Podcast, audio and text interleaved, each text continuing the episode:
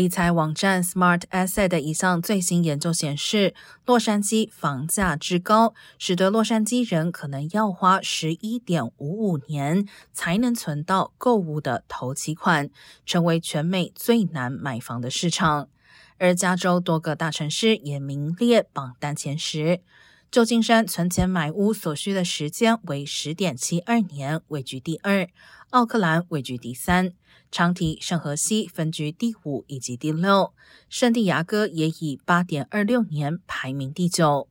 这项数据是以房屋中位价的百分之二十作为存款目标，以及每年存下平均薪资的百分之二十来估算。